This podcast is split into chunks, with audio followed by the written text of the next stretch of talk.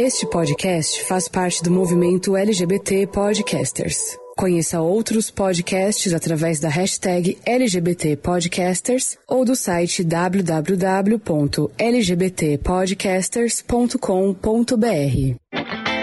Agora, o podcast Vozes pela Diversidade. Olá, eu sou o Bruno Feitosa. E eu sou Jefferson Batista e esse é o primeiro episódio do podcast Vozes pela Diversidade. Jornalismo plural sobre o mundo real. Finalmente nossa estreia. Que alegria levar até você importantes reflexões sobre diversidade e direitos humanos. Isso mesmo, Jefferson. Estávamos ansiosos com esse programa de estreia e desde já a gente quer convidar você para acompanhar nossas notícias no Instagram e também no Twitter. Então siga a gente, newsvpd. Lá nas nossas redes sociais você encontra o link para assinar nossa newsletter, gratuita e semanal. É só escolher se você quer receber por e-mail ou WhatsApp.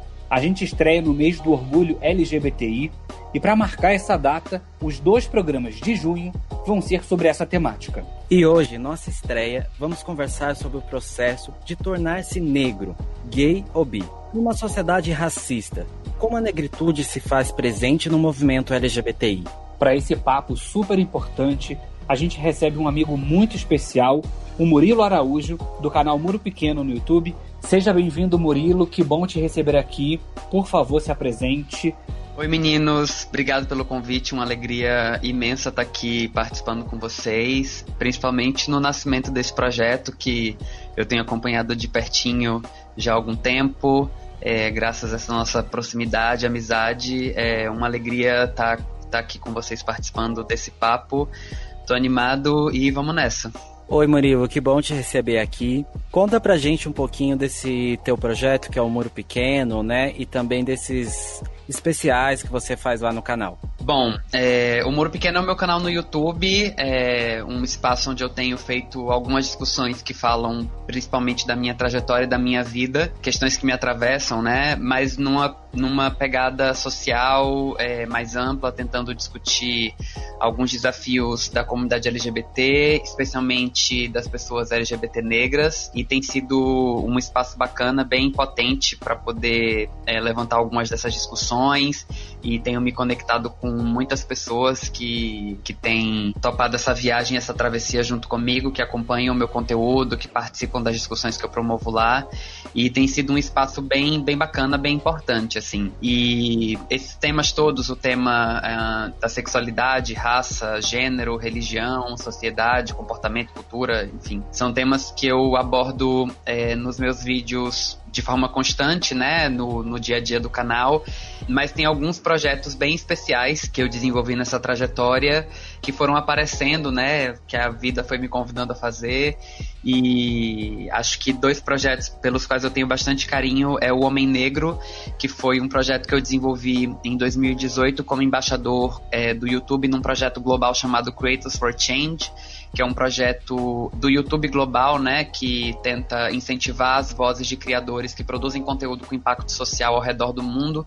Então foram, foram selecionados vários embaixadores é, de diferentes países, um, um, uma seleção bastante diversa de embaixadores de muitos contextos, é, e todos eles foram convidados a produzir projetos de impacto dentro dos seus canais. E eu resolvi fazer um debate sobre masculinidades negras, que foi é, um debate muito bacana de fazer, é, reunir alguns convidados para cinco episódios teriam sido seis, é, mas no meio da produção a gente teve alguns problemas e não conseguimos fazer o debate sobre transmasculinidades negras, que é um debate que eu ainda quero muito levar para o canal, porque acho que é importante da gente fazer. Mas a gente falou sobre criminalização, violência, falamos sobre a construção das masculinidades negras, falamos sobre paternidade, falamos sobre machismo na comunidade negra, também trazendo mulheres para conversa. E um vídeo super especial, que para mim foi muito bonito, importante ter feito, foi um vídeo vídeo sobre masculinidades negras na comunidade é, gay e bissexual, que foi, a, acredito que a maior reunião de youtubers gays e bissexuais na história do YouTube brasileiro até hoje, né? Foram maravilhoso esse vídeo. Foram foram alguns criadores, 12 criadores que se juntaram todos uh, gays e bissexuais negros para falar sobre as suas trajetórias e foi um encontro muito potente para todos nós participar daquilo, gente que veio de várias cidades, foi um encontro muito legal de fazer. E até hoje ele ele rende, né? Repercute, muita gente aparece sempre por lá. Um segundo projeto que eu fiz no ano passado foi Potências Negras, é, que também levantou algumas dessas discussões, mas foi uma tentativa de pautar a realidade e a vivência das pessoas negras para além do debate sobre racismo. Foi uma série de 30 entrevistas, eu publiquei vídeos todos os dias do mês de novembro para ampliar o debate não só para essa questão da consciência, mas para o debate sobre a potência mesmo. E aí foram 30 pessoas negras diversas de vários contextos, jornalismo, moda, teatro, dança, engenharia, construção civil, educação, religião, né? Pessoas de, de muitos contextos que estão fazendo trabalhos em muitos contextos, política, luta por direitos humanos. E foi um debate, obviamente, atravessado pelas questões raciais, porque essas pessoas têm consciência do lugar delas dentro das hierarquias raciais que a gente tem no Brasil. Então a gente não escapa desse debate. Mas foi um debate sobre o fato de sermos muitas outras coisas, de sermos muito plurais. É, e foi, foram discussões bem frutíferas. Esse, esse projeto é um filho que, que eu tenho muito carinho assim de ter feito. Para mim também foi bem importante. E estamos aí, movimentando essas discussões, movimentando essas conversas e ampliando as narrativas e as perspectivas de, de subjetividade, de existência é, dentro desse contexto político complexo e bizarro que a gente está tendo no, no Brasil e no mundo atualmente, né? Muito bom, Murilo esse trabalho é uma, um trabalho de repercussão muito grande. Eu queria saber assim, como é que foi a, a repercussão, o retorno desse trabalho do YouTube, principalmente, né, dessas duas séries que você citou, qual foi para você o retorno? Esses dois projetos me trouxeram retornos muito, muito bonitos, assim, e muito importantes. É, e eu acho que vão numa direção que eu tenho tentado apontar com o meu trabalho já há bastante tempo, que é a importância da gente apostar numa estratégia um pouco mais produtiva do que reativa, né? A gente tem o hábito de movimentar as nossas discussões sempre em torno de provocações ou de reações aos problemas, o que é realmente muito importante, né? A gente precisa fazer um movimento urgente de denúncia de tudo que está acontecendo, mas uh, principalmente entre nós, principalmente entre as nossas comunidades, a gente precisa articular discussões é, potentes sobre as coisas que nós já estamos fazendo e sobre os horizontes que nós estamos buscando, assim. Acredito que dentro desse contexto de, de caos que a gente tem vivido nos últimos tempos, tem sido um alento e um sopro de esperança para algumas pessoas os espaços e as possibilidades que a gente tem tido de falar sobre é, o que, que tem de, de positivo acontecendo. Não no sentido é, ingênuo né, do, do positivo, mas mas que tipo de produção de esperança e que tipo de produção de revolução nós já estamos gestando e promovendo dentro das nossas comunidades. É, que tipo de iniciativa a gente está é, é, produzindo que mostra o quanto a gente é muito mais do que só o racismo, só a LGBTfobia e como as nossas histórias não são limitadas a isso, né? A gente tem muitas outras coisas, muitos outros desafios, muitas outras potências. E acho que tem sido um movimento importante de colocar essas discussões e o retorno que as pessoas trazem é sempre muito generoso e, e muito positivo, assim. Eu me lembro, é, outro dia estava participando de uma live, alguém me perguntou qual foi a coisa mais marcante que me aconteceu no meu trabalho, desde que eu tô com o conteúdo no YouTube. E obviamente que muitas coisas foram muito marcantes, assim, né? Tem sido muito marcantes. É, mas tem um, um fato que eu me lembro sempre com muito carinho, que foi justamente durante é, a repercussão do Homem Negro. Que no vídeo sobre paternidade eu recebi um comentário de um garoto dizendo que o vídeo tinha deixado ele muito emocionado pensando na história da relação que ele tinha tido com o pai durante toda a vida. Ele que era uma pessoa negra também, né? E o, o seu pai um homem negro, então toda essa relação envolvida nesses desafios complexos que, estão ligados à questão da masculinidade, é, da masculinidade negra.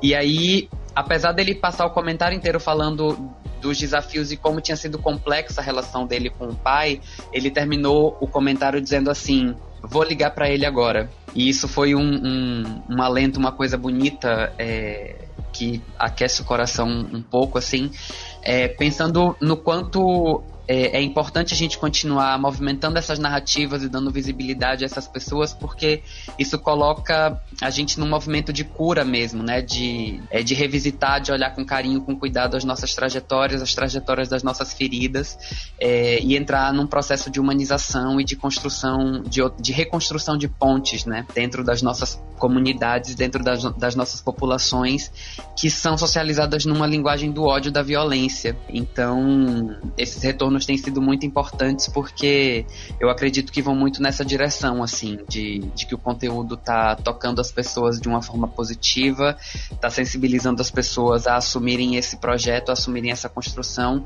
e assumirem isso marcados pelo, pela coletividade, pela construção coletiva, pelos laços que conectam a gente e também pelo afeto, né? Que eu acho que são duas coisas muito potentes que eu tenho buscado é, investir e impulsionar muito no meu trabalho. Sem dúvida, um conteúdo tem impacto né, positivo na vida das pessoas, como você falou.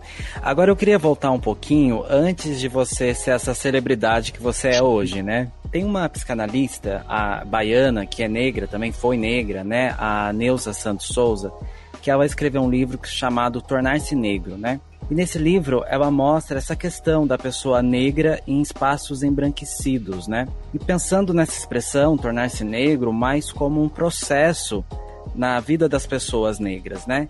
Então eu queria te perguntar como que foi esse processo na sua vida, como que você tornou-se negro, né? E se isso foi junto com a sexualidade, se essas coisas caminharam juntas ou não necessariamente.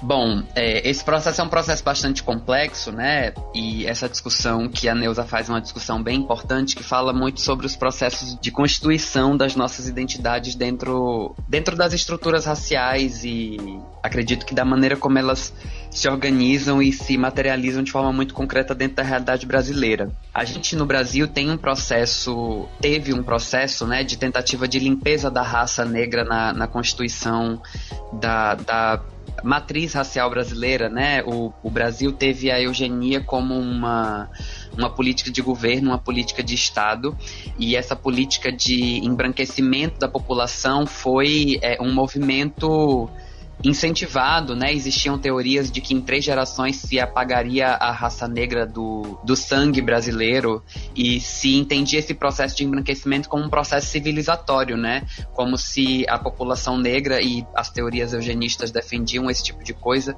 é, a população negra é, fosse menos civilizada, então que limpar a negritude é, da população seria um caminho rumo à civilização, com a referência na Europa e, e na raça branca. É, isso foi adotado no Brasil como uma política de Estado. É, a miscigenação foi um processo é, incentivado no Brasil como é, uma tentativa de, de engendrar esse processo de, de limpeza racial. É, e a gente tem uma quantidade muito significativa de sequelas disso na constituição da identidade é, das pessoas negras no Brasil até hoje. Eu costumo dizer que, que na minha trajetória eu fui branco demais para ser negro e negro demais para ser branco, né? Colocado ali nesse nesse entre lugar ou nesse não lugar desse limbo racial, é, justamente por ser fruto de um processo de, de mestiçagem, de, de miscigenação, como a gente tem dentro da história da sociedade brasileira, mas dentro de uma posição racial bastante delicada, né?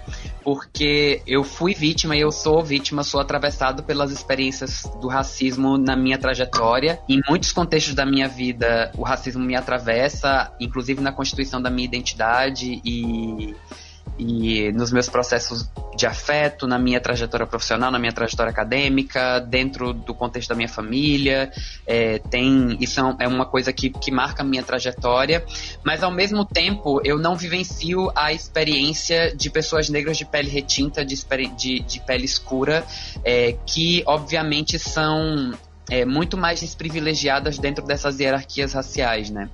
É, e aí é, é, muito doido porque na medida em que eu passo por esse processo de apagamento, né, sendo uma pessoa que é fruto de um processo de, de mestiçagem, uma das ferramentas do racismo, né, como o racismo se manifesta na minha vida, é inclusive esse processo de afastamento da negritude, quer dizer, eu fui vítima do racismo muitas vezes na minha vida, mas eu nunca fui autorizado a reconhecer a minha identidade como é, a identidade de uma pessoa negra. Eu nunca fui autorizado a, a me identificar como uma pessoa negra, porque a gente tem todos esses termos que são frutos também dessa cultura de embranquecimento, que servem para afastar o máximo possível você da negritude.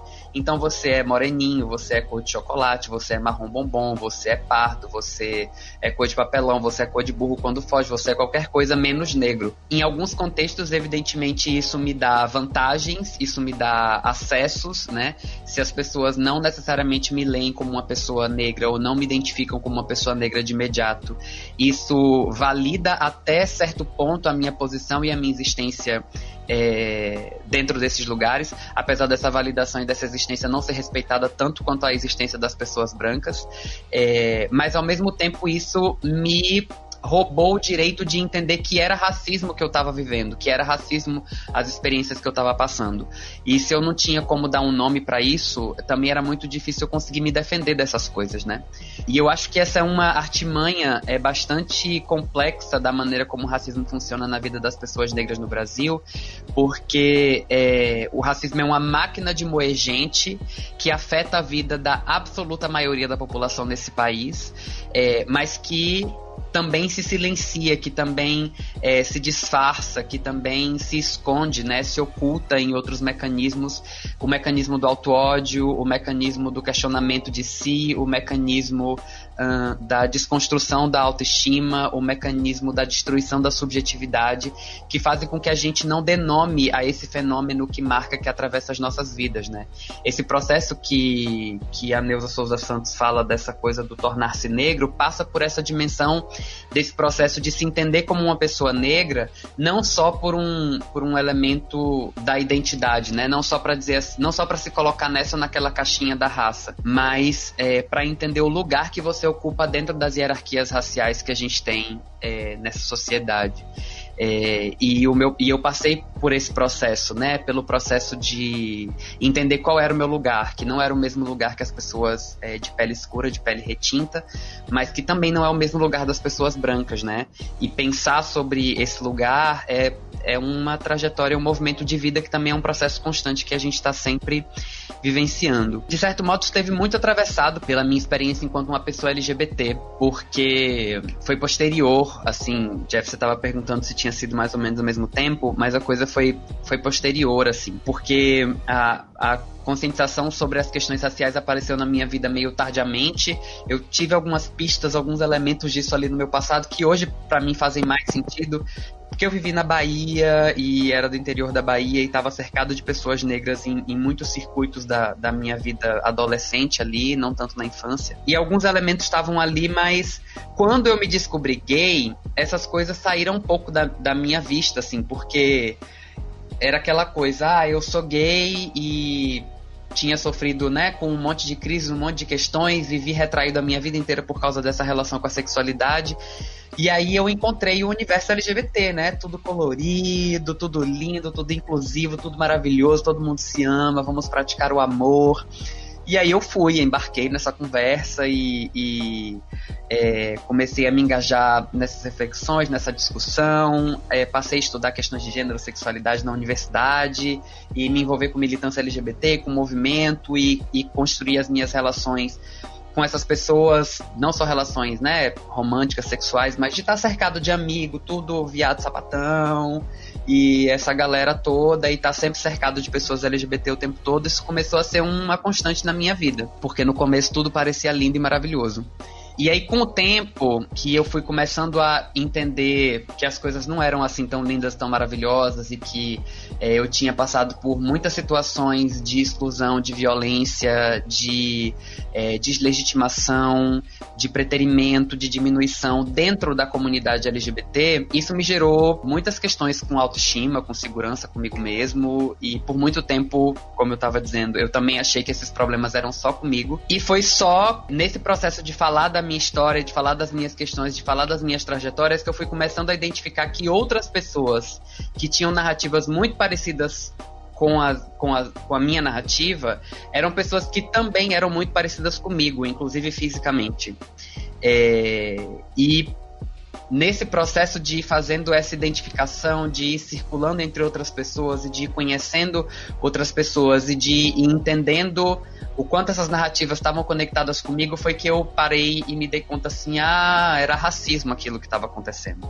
É, a experiência é, limitada, né, que eu vivi dentro da, que eu vivi, que eu vivo dentro da comunidade LGBT, particularmente dentro da comunidade gay masculina, cisgênera, é, era uma experiência e é, tem sido uma experiência atravessada pelo racismo. Então, é, observar essas limitações da minha socialização e do meu empoderamento e da minha vida mesmo, enquanto um homem gay, foi o principal disparador para o meu processo de conscientização racial é, porque foi observando muitas das vivências que eu tinha dentro da comunidade LGBT e que outras pessoas negras, outras bichas pretas tinham dentro da comunidade LGBT, foi que eu fui me encontrando é, nessas narrativas em comum e nesses atravessamentos em comum junto com essas pessoas.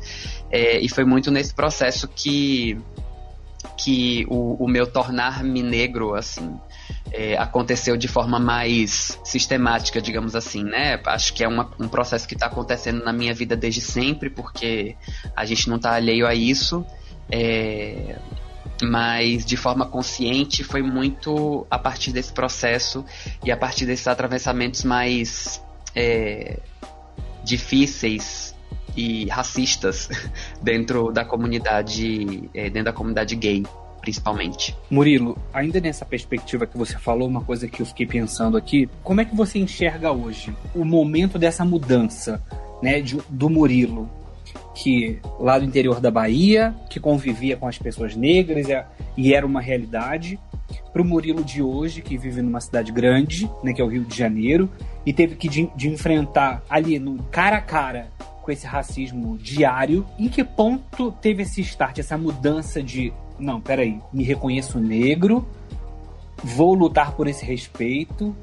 E mais do que isso, né? Hoje você é uma referência. Muitas pessoas te enxergam, né, como essa referência. E é muito importante se ter passado por esse processo, porque você, né, tem esse lugar de fala, essa experiência nata de poder dizer tudo isso que aconteceu. A gente vive falando aí da importância da representatividade. Você hoje é uma referência não só negra como LGBT, mas especificamente da referência negra. Como é que você vê isso? O Murilo de antes para o Murilo de agora, essa mudança, essa transição e essa importância da sua representatividade? É, assim, evidentemente que é, tem muitas coisas misturadas aí, né? Porque muito do processo de, de, to de tomar essa consciência de agora, assim, tem sido um processo de revisitar e de sentar para trocar uma ideia com o Murilo que eu fui e que eu já era e que já esteve sempre aqui e que por um lado foi até apagado, silenciado, né? É,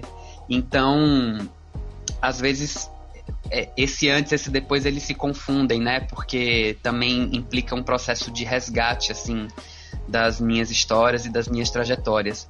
Tanto que boa parte das reflexões que eu faço e que eu tenho compartilhado no canal são muito nesse lugar de, olha, gente, eu vivi isso aqui dentro da minha vida, eu passei por essa trajetória aqui, eu tive essa relação com os, com os meus traços e com a minha beleza e com os meus afetos. Hoje eu identifico que é isso aqui e tô num processo de curar essas feridas e de, e de buscar e de colocar num outro lugar essa pessoa que esteve aqui desde sempre. Tem sido um processo bonito, importante e é muito doido, Bruno, porque porque essa coisa de falar para tanta gente, né, e de ser visto como uma referência, tem sempre uma via de mão dupla muito muito incrível assim na maneira como como essas coisas acontecem. Eu me lembro que é, o meu primeiro vídeo que viralizou, por assim dizer, né? Mas teve uma circulação foi muito maior do que eu esperava na época. Foi quando eu tinha um mês de canal, assim, é, que foi um vídeo chamado Não é Questão de Gosto, que até hoje muita gente menciona esse vídeo, assim, e, e circula, e eu gosto muito dele, tenho muito carinho por esse vídeo. É, e, e, algumas pessoas vieram me chamar a atenção porque é, nesse vídeo eu falava da minha experiência, falava da minha trajetória e muita gente se identificou com aquilo que eu estava falando, que tinham vivido processos parecidos, mas as pessoas repararam que eu falava das, das as pessoas negras sempre na terceira pessoa, como se eu estivesse contando uma história minha que tinha a ver com tudo aquilo que eu estava ali analisando, mas como se eu não me identificasse, como se eu não me lesse dentro daquele processo. E eu me lembro quanto algumas pessoas me cobraram isso questionaram isso no vídeo, mas como que é esse processo aí desse menino? É, ao mesmo tempo que muitas outras pessoas chegaram e estavam lá nos comentários dizendo, cara, finalmente, isso foi em 2015, né? 2015 a gente não tinha essa, essas discussões ainda não eram tão efervescentes no YouTube. E aí algumas pessoas chegaram dizendo, cara, finalmente um gay negro para poder falar das nossas questões, porque é, os youtubers LGBT, os que estavam tendo alguma visibilidade, começando a ter alguma visibilidade naquela época, eram todos brancos, é, e, e aí tinha essa via de mão dupla, assim, de eu, um ser humano aqui com as minhas questões, com, com os meus dramas e com as minhas crises, tipo, me tentando me amar todo dia, fazendo disso um exercício cotidiano.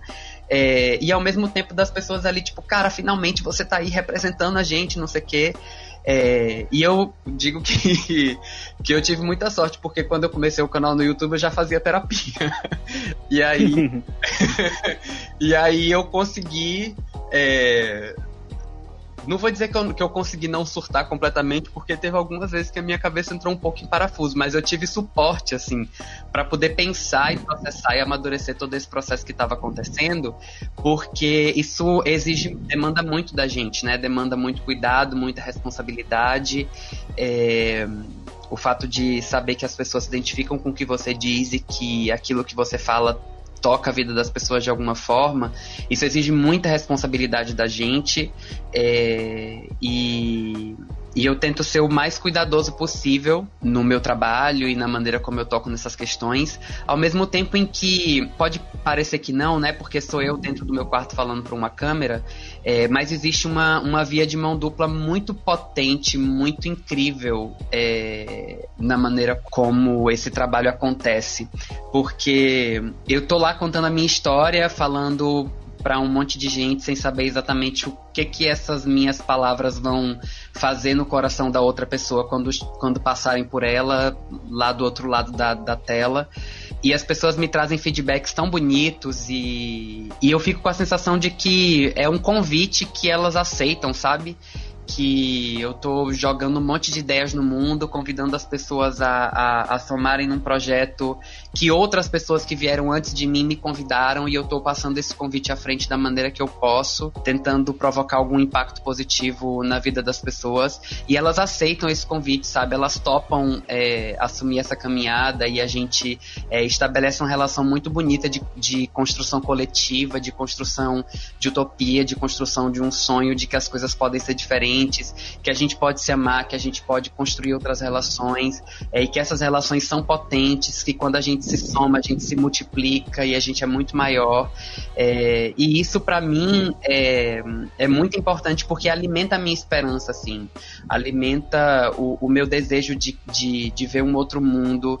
É, então me faz um bem também, assim, né? E eu tô produzindo conteúdo pro YouTube já há cinco anos, quase cinco anos.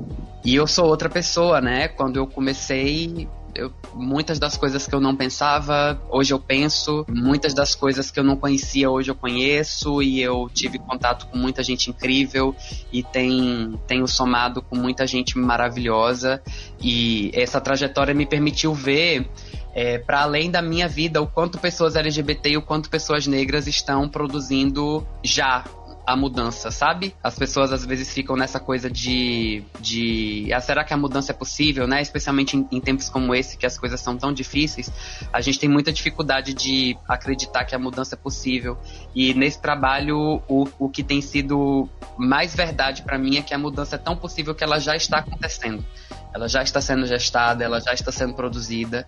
É, e, e é isso, isso exige da gente responsabilidade, exige muito trabalho, não é fácil, é, é muito difícil levar essas discussões adiante.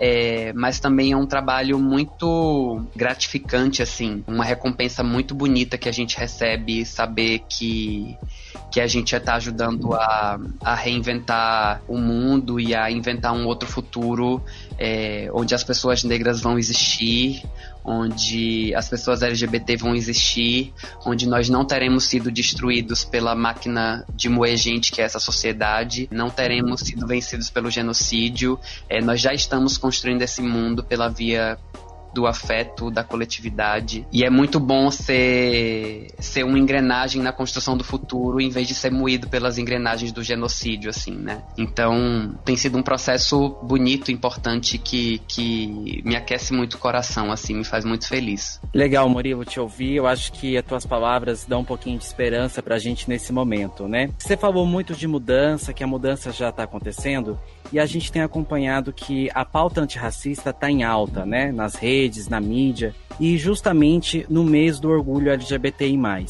Aí eu queria te perguntar como que as pessoas LGBTI, brancas, né? Principalmente os gays brancos, podem se tornar nossos aliados nessa luta contra o racismo? É, essa é a pergunta que tem, que tem sido muito feita é, nesses debates, né? Acho que nesse mês, é, com os protestos que aconteceram principalmente no contexto norte-americano, é, depois do assassinato do George Floyd, com todo o caldeirão fervendo de coisas que está acontecendo também por causa da pandemia, esse debate ele tomou uma amplitude que a gente não via há bastante tempo, apesar desse debate estar tá acontecendo e estar tá cada vez mais efervescente, assim, né? Eu acho que tem muitos elementos deste momento histórico que culminaram na, nessa loucura que está sendo esse debate, na intensidade que está sendo esse debate nesse momento que a gente está vivendo agora. E aí tem sido um debate bastante meio que inescapável, né? E tem muita gente que tem é, despertado essa curiosidade de como que pode ser aliada, como que pode ajudar a somar dentro é, dessas nossas questões. Eu acho que antes de qualquer coisa existe um, um movimento de, de escuta que é importante, que é necessário e que é quase inexistente assim dentro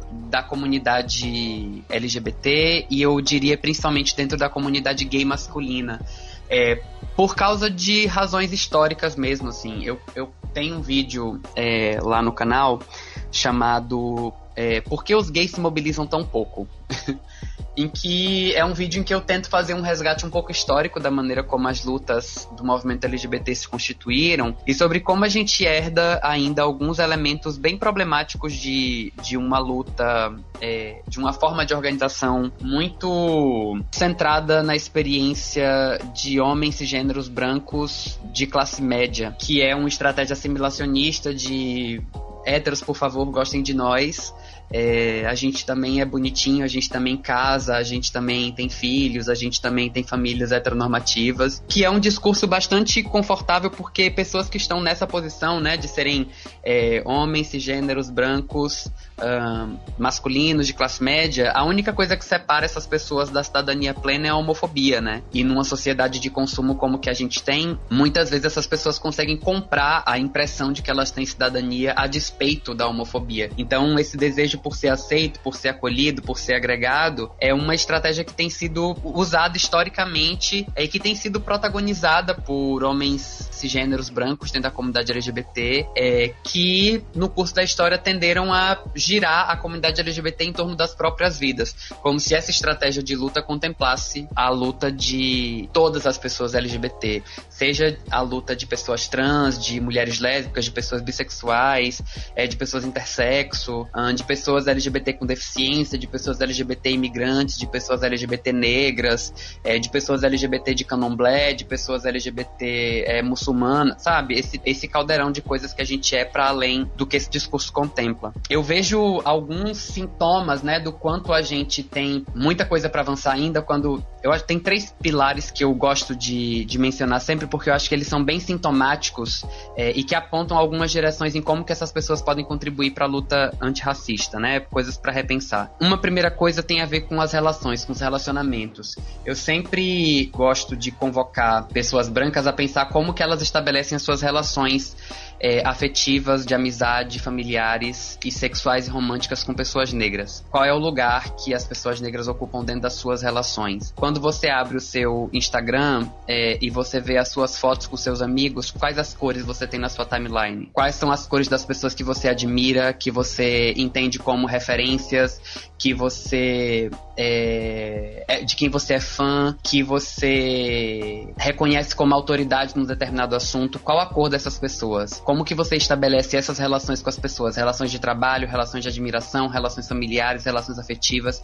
Esse pilar do afeto, das relações, como que, as, como que você constitui essas, essas relações, né? Eu acho que esse é um primeiro elemento que as pessoas precisam revisitar numa prática antirracista. Um segundo pilar que eu acho que também diz muito, e aí falando muito da experiência de homens gays, é como que é a sua relação com consumo de pornografia, que é um debate que a gente às vezes toma como um debate meio delicado, assim, mas é um debate que a gente precisa fazer.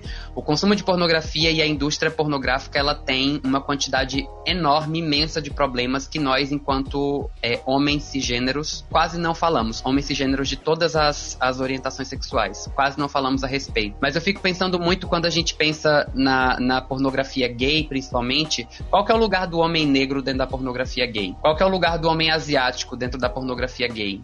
O que que isso diz a respeito da construção dos nossos imaginários a respeito de homens negros gays? Porque a pornografia define muito dos nossos imaginários, na maneira como a gente vivencia a nossa sexualidade. Não é à toa que homens gays brancos criem a expectativa de que homens negros sejam máquinas sexuais que têm pênis imensos, que vão ser necessariamente ativos, brutais e masculinos, animalizados, desumanizados, porque esse é o imaginário que homens é, gays consomem e formam no seu consumo de pornografia. É, esse é um pilar que eu acho que a gente precisa pensar. E o terceiro pilar, que eu acho que é o mais importante, é como que a gente pauta as nossas é, prioridades políticas, assim, né? É, duas, acho que as duas principais prioridades políticas que a gente viu na luta do movimento LGBT nos últimos anos foi a prioridade da luta pelo casamento, que é uma pauta bastante é, classe média, assim, né? Tipo, você tem que estar confortável com muitas coisas para sua única preocupação ser a preocupação de casar.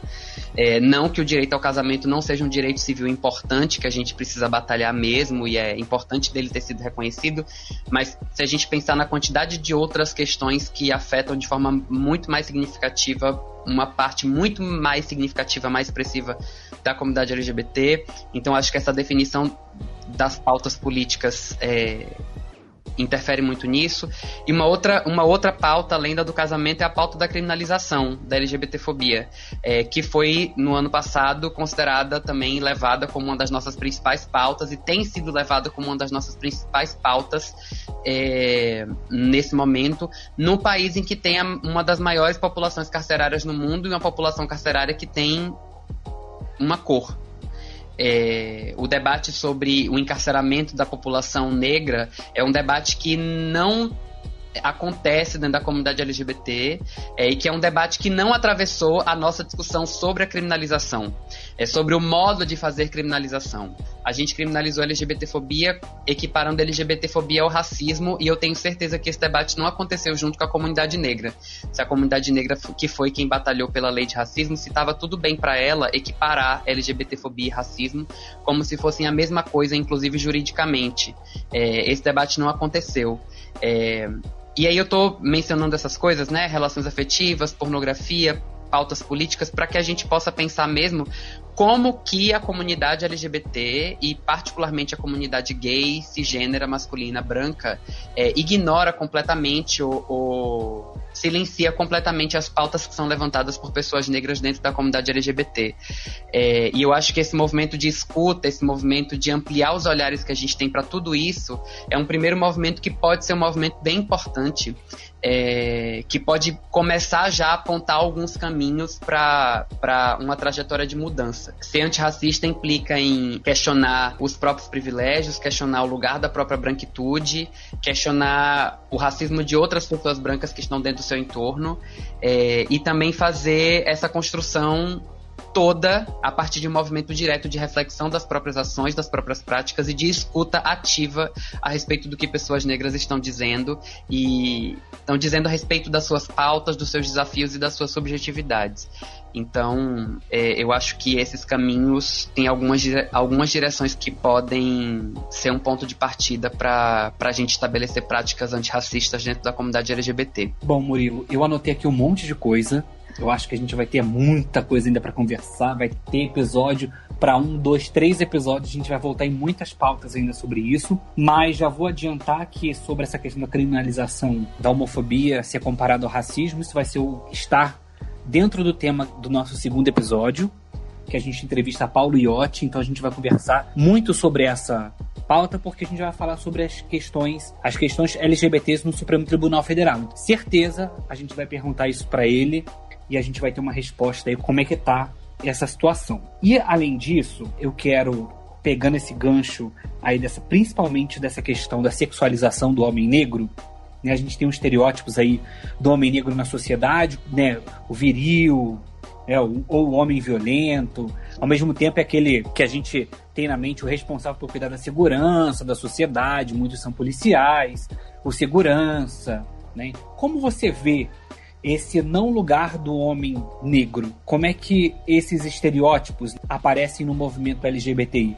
Eu vi recentemente duas pessoas de referência falando sobre essa questão. Um dos estereótipos, que foi o ator Ícaro Silva, ele falou dessa questão do, do corpo, né? Parem de hipersexualizar os nossos corpos.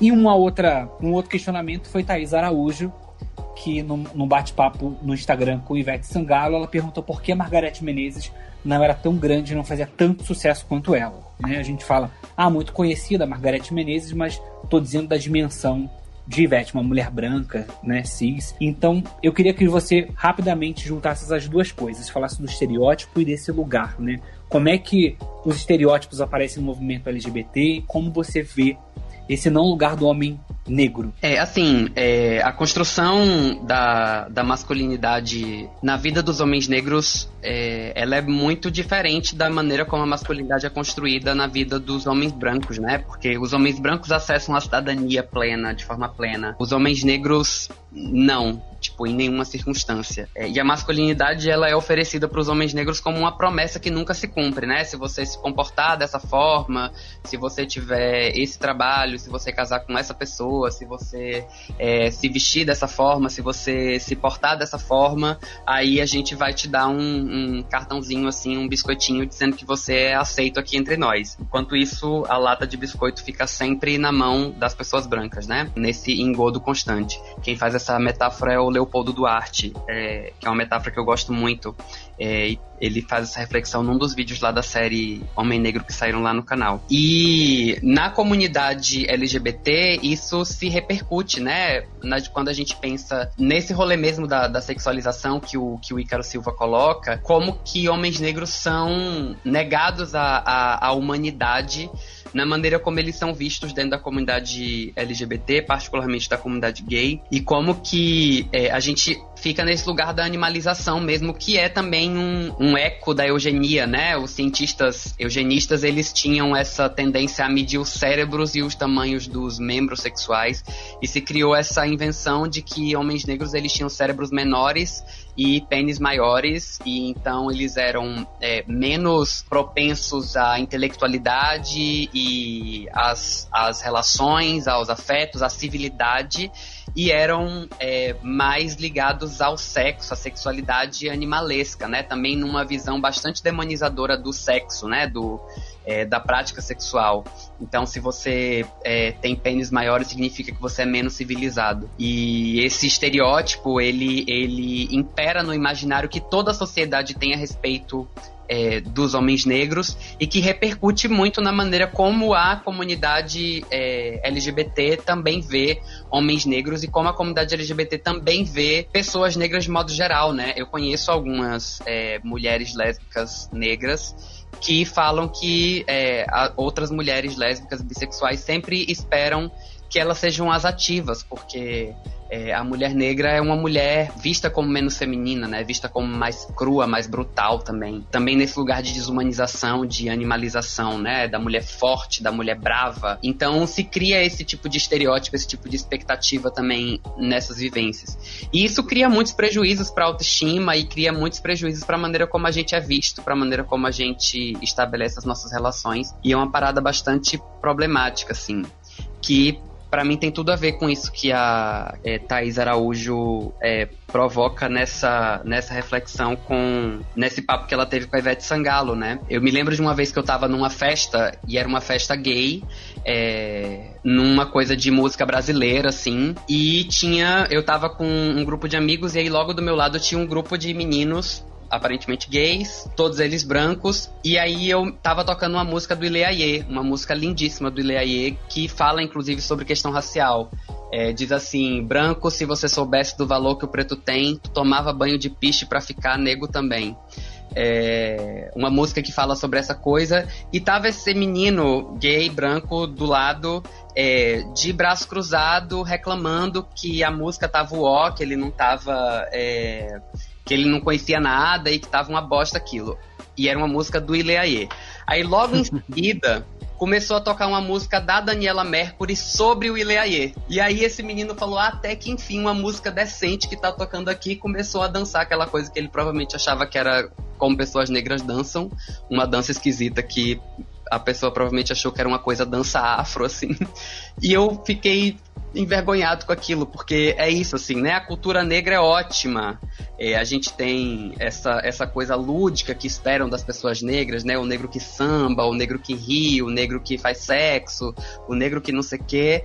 É, mas a cultura negra é muito mais valorizada quando não está nas nossas mãos, porque todo mundo gosta de cultura negra, só não gosta de negro mesmo, né? E acho que é importante a gente pensar como isso se repercute dentro da, da, da comunidade gay é, da comunidade LGBT de modo geral, porque é isso que eu estava dizendo, né? Isso tem muitos efeitos na, na autoestima e na maneira como a gente é, como a gente estabelece as nossas relações mesmo. É racismo, né? E, e, isso é uma parada que a gente precisa urgentemente tomar mais consciência, assumir mais responsabilidade para poder combater. Legal. O nosso podcast tem um quadro chamado Manda Áudio. A gente sempre vai ouvir uma pessoa contando a sua história baseada no tema central do dia. Vamos ouvir a história de hoje? Meu nome é Bruno Zinga Ribeiro. Eu me entendo como uma bicha preta, uma pessoa negra e também LGBT.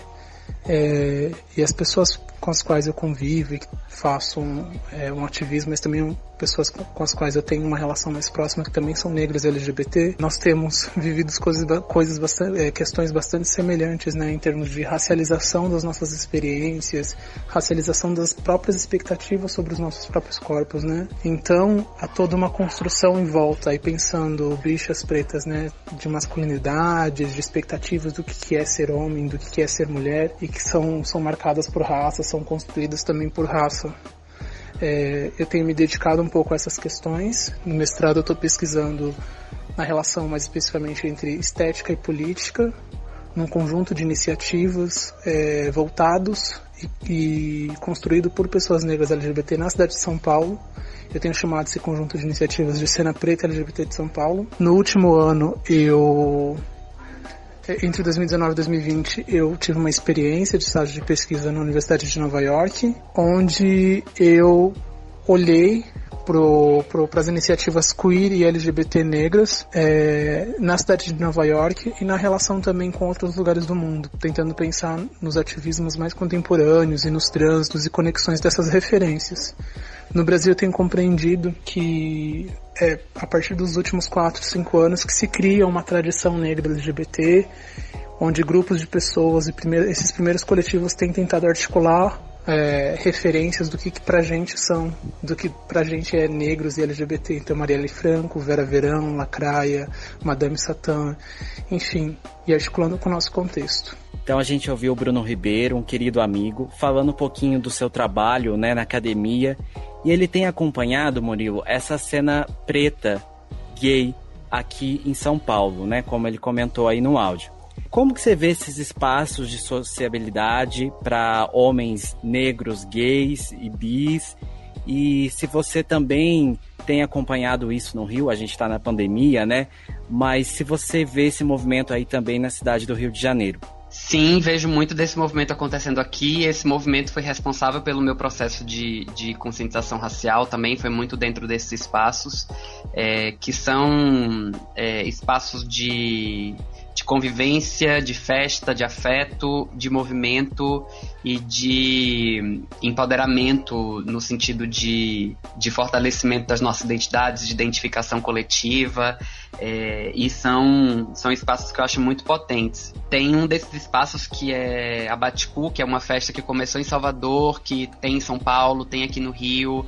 É, aqui no Rio a gente tem a Lafon, é, tem alguns projetos é, de encontros de, de bichas pretas e, é, e tem sido espaços bem, bem potentes, bem interessantes que tem, tem acontecido. É isso, né? São espaços importantes onde a gente tem possibilidade de, de resgatar um monte de coisas, reconstruir um monte de coisas na nossa subjetividade a partir desses encontros com outras pessoas negras LGBT. Eu acho que a potência desse afeto que se troca nesses espaços, da liberdade que se pode vivenciar nesses espaços, né? Esse espaço de sociabilidade como espaços de liberdade, eles provocam uma diferença muito grande, um impacto muito grande na vida da gente. É, no Potências Negras, é, no ano passado, a galera da Baticu foi, foi quem participou de um dos vídeos, foi uma entrevista com eles para falar sobre o projeto, é, e eles falaram muito sobre como esse espaço ele vem muito dessa construção, dessa constituição como um espaço de encontro, de afeto, de liberdade para essas pessoas. E isso é uma coisa muito maneira, muito bacana. Para mim tem foram e tem sido espaços importantes, esse espaço onde a gente consegue se encontrar para trocar e para somar sobre a vida da gente. Antes da gente ir para o nosso quadro, como todo bom podcast, né, a gente tem aquelas dicas de conteúdo. Eu quero só falar uma coisa que esse ano a gente teve também um BBB, né, a gente falando de entretenimento o Big Brother clássico, né, vencido aí pela Thelminha, teve também como grande protagonista o ator Babu. Então eu queria fazer essa referência, deixar essa reflexão aqui, porque é, foi muito importante né, essa participação e principalmente essa, esse reconhecimento que eles tiveram e foi muito bonito, né? Foi muito eu que sou apaixonado por televisão e, e gosto muito de assistir e analisar foi muito bonito o discurso final do Thiago Leifert, a, a emoção da Thelminha, né, de ser a campeã, de estar tá ali e fazer, principalmente, né, ser referência, que é o que a gente está precisando e falando disso aqui hoje. Então, Quero entrevistar nosso... a Thelminha. Thelminha é maravilhosa. Ah, eu também. Maravilhosa. Aceita nosso convite. aceita nosso convite. Como eu disse, a nossa produção Bruno barra Jefferson vai entrar em contato. Então vamos lá. Como eu disse, todo podcast a gente vai dar dicas de conteúdo, né? Vamos começar por você, claro, Murilo. O que, que você tem para nos indicar? Qualquer coisa, livro, música, enfim, o que você quiser. Ai, pera, não, tem que pensar. é... Nossa, você tem muitas coisas aí na sua cabeça. Aqui é assim, de surpresa. Ah, pra esse universo das pessoas LGBT negras, é, é uma dica que eu, que eu dou sem, com pouca. Vou dizer que é com pouca propriedade, porque eu tô em dívida de assistir, mas sabendo que eu tô dando uma dica fundamental e excelente, que é a série Pose. É uma série maravilhosa que explora o universo uh, dos bailes de Vogue da comunidade é, LGBT, comunidade trans, preta, no cenário de Nova York, principalmente. Quem conhece o documentário Paris is Burning, é, o ambiente, o contexto de Pose se passa todo dentro daquele universo maravilhoso que foi ampliado com personagens incríveis. Eu já assisti o primeiro episódio de Pose é, 30 milhões de vezes, porque eu sempre vou pregando para as pessoas verem, entendeu? Você não viu ainda? Senta aqui comigo, vamos assistir. E ele é uma das coisas mais lindas que já foram produzidas na história do, do audiovisual. É, tem uma das minhas cenas preferidas é, na vida mesmo, assim, eu choro toda vez que eu revejo. É, e eu acho que, que Pose é, uma, é um ponto de partida lindo para conhecer muitos desafios e para fazer esse processo mesmo de multiplicar as histórias da gente, porque a gente precisa contar histórias mais plurais sobre pessoas LGBT negras e, e eu acho que essa série cumpre bem essa função. Dizer que é maravilhosa porque eu que não era muito acostumado a ver séries, nessa pandemia, maratonei Pose, acho que em dois dias eu vi a temporada completa. Eu tô devendo assistir. E você, Jefferson, qual sua indicação. Bom, bom, hoje eu vou de livro. É um livro que a gente já comentou aqui hoje, que é o da Nilza Santos Souza, O Tornar-se Negro, que está custando cinco reais o e-book na, no Amazon, então vale muito a pena dar uma olhada nesse livro. E eu também queria indicar um podcast, que é o História Preta. É um podcast narrativo que conta um pouco da história de personagens pretos do Brasil que foram esquecidos. Então vale a pena muito procurar esse podcast História Preta nos tocadores, nas redes sociais. Bom, eu vou deixar aqui a indicação, vou puxar um pouquinho de sardinha para mim. Me seguem lá no Instagram, arroba meu banco rosa, é um projeto muito legal que eu desenvolvo. Isso aí, tem que fazer merchan. Positivas. merchan de graça. É um projeto que eu trago só de coisas positivas, contação de histórias, e a gente traz lá histórias da vida real. Então me segue lá, arroba meu banco rosa, mais pra frente eu explico um pouquinho como é que nasceu esse projeto. E também quero deixar aqui indicação de podcast. Eu vou fazer indicação de três podcasts que fazem parte lá do grupo do LGBT Podcasters. O primeiro é o Infinito Particular, que fala sobre música, cinema, vivência negra e LGBT. Tem também o Black People Problem, que é um podcast que relata e exalta a vivência dos corpos negros, né? O Vitor, ele costuma brincar que com os ouvintes dele que esse é um podcast mais preto dos streamings. E também tem o Rapadura com Ciência, então entra lá no seu tocador de podcast, procura, porque tem muito conteúdo bom. Então a gente vai terminando o papo de hoje. Eu queria agradecer muito o Murilo Araújo por ter topado essa conversa, ser o nosso primeiro convidado, vai estar na nossa história. E agradecer também você que nos ouviu até aqui. Muito, muito obrigado mesmo.